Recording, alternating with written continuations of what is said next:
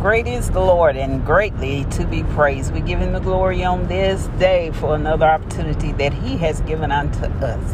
Whether we may go out and lift his name up, he be glorified in all that we do. We welcome you to with Purpose, Our Purpose podcast. It is a podcast designed with you in mind, understanding your purpose, your identity in Christ Jesus.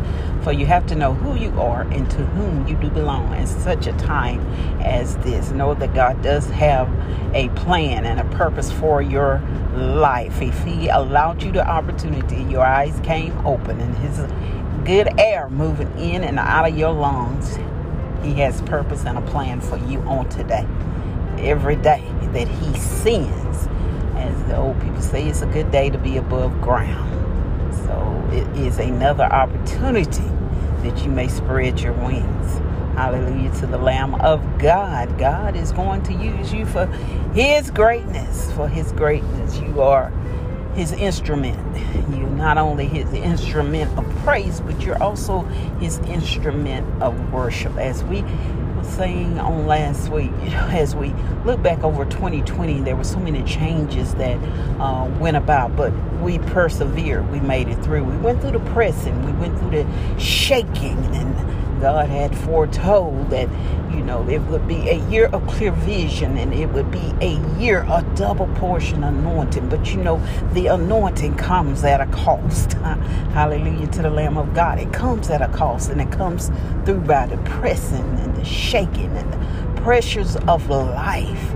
Through it all, God is uh, knowing that He can trust you with the troubles that He allowed you to go through. If He didn't, He wouldn't allow you the chance to go through it as we often refer to our brother Job and all that he endured. You do you are enduring, not to maybe not to the extent that Job did, but he was an example. He was an instrument of God that he used to show, to reveal faith in man. It was his testimony that inspire and give encouragement to others. And you're building on that same platform as Job. So the anointing comes at a cost. And all the pressure that you went through on last year, the pressing, the pressing for the oil to begins to flow. And now you should be able to receive, uh, receive that uh, the, the, the anointing that came at the cost.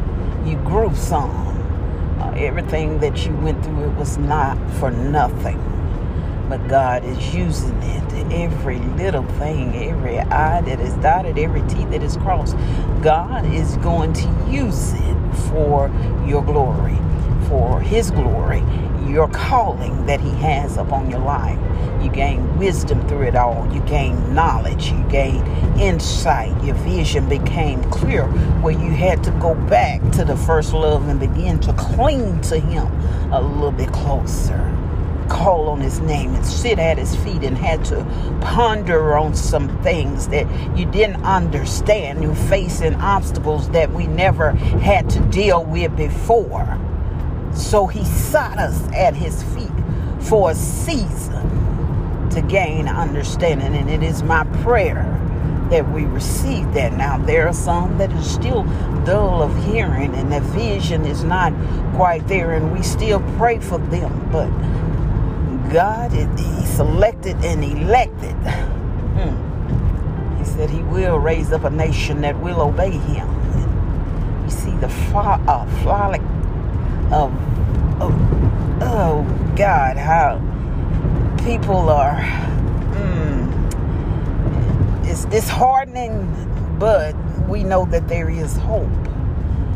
People worshiping man and following after programs and God shuts some things down that he may be revealed through it all and know it was a lot of church doors that was closed and went out of business. And but God is letting us know that our work is in the highways and in the byways. And now your true worship can be revealed. Now our, worship you know we there's a difference between praise and worship. We praise Him with the fruits of our lips. Uh, and, and, those that is momentary where we praise Him and we are uh, crying out hallelujah. Those are momentary praises, but worship our worship is our lifestyle that we give to Him in full submission. What we do for Him on today, today, today. They that worship me must worship me in spirit and in truth. It's more than, than, than being in the building and going through uh, the ceremonial stages that we do in the word going forth. When we're in the midst of our true worship on Him, when we truly worship Him, we become that Word that is manifested within us, and we're doing what the Word of God has declared for us to do. That is worship. When the Word takes on flesh and it do the assignment that God has given unto us. We become the truth and we become His Spirit. That is what Jesus did. He became the living Word of God, and that is us following in His footsteps when we go out and we service the widows and we take care of the orphans and we're spreading the good news, the gospel, and winning souls for Christ. We are worshiping Him. We're bowing down. We're submitting unto Him.